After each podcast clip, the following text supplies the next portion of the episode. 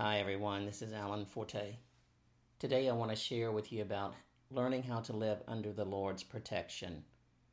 Scripture tells us that Jacob and his children were forced to leave their homeland and to go down to Egypt because there was a famine all over the land. In Egypt, they found food and shelter because God had blessed their brother Joseph to rise to prominence there as second in command to Pharaoh. Joseph had his brothers to bring his dad and all that they had to Egypt, where they would be cared for. Pharaoh, it said, gave Jacob and his family the land of Goshen. Goshen was the best land in all of Egypt. But more than that, it was the land where God would protect his children from the hardships that were to come. Goshen, you see, is God's protected place. Now, God did not fight for the Israelites while they were in Egypt. Instead, He protected them while they were there.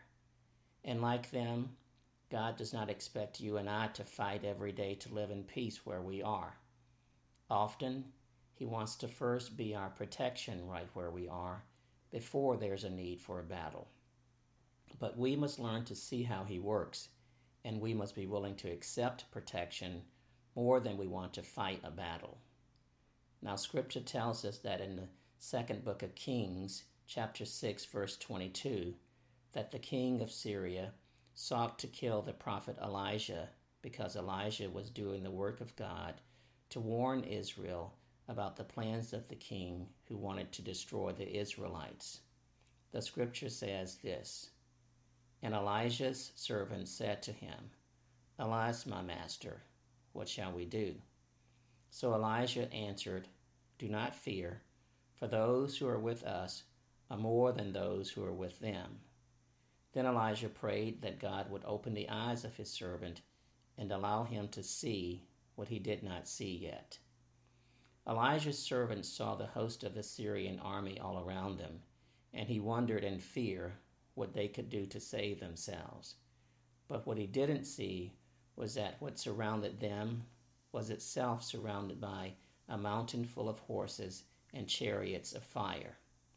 The Syrians had surrounded Elijah, but God, well, he had surrounded the Syrians to protect Elijah. But God did not fight the Syrians that day. Instead, he blinded them of the things that they wanted to do in the natural and revealed the power of the spiritual things that they did not see. He fed them, he nourished them, and he sent them back to their homes. The scripture says the Syrians never again came into the land of Israel. The land of Israel to God, well, it's their Goshen. We must learn, as the Israelites did, that often God's protection comes just before He engages in the things that we want to battle in our lives. He wants to protect us from ourselves, He wants to protect us from others, he wants to protect us from sins. He wants to protect us from those who would hurt us or do harm to us. And He wants to protect us from being like those who would hurt, harm, or endanger others. Why is this? Because sometimes we come up against an enemy that's stronger than us, and sometimes we are our own enemy and the enemy of someone God is trying to protect. God wants us to live in peace where His protection abides. He wants us to live in the Goshen that He has prepared for us. So understand this. Perhaps God is not as willing to fight others as we are ready to fight ourselves. Instead, we must learn to live under His protection.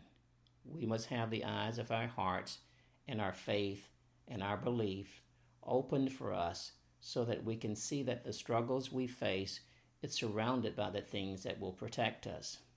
Our natural eyes and our natural minds, well, they will tell us to fight those who fight against us.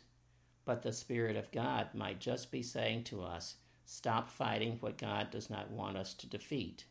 Instead, learn to live a protected life, a life that says, no matter what comes against me, there is something greater that surrounds the thing that has come up against me.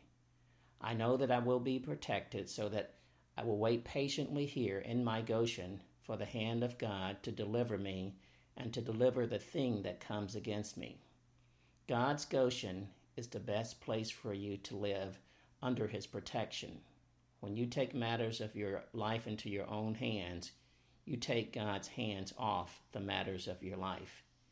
If you'll accept God's protection, then you'll be able to let God choose when and how to fight any battles that may come your way.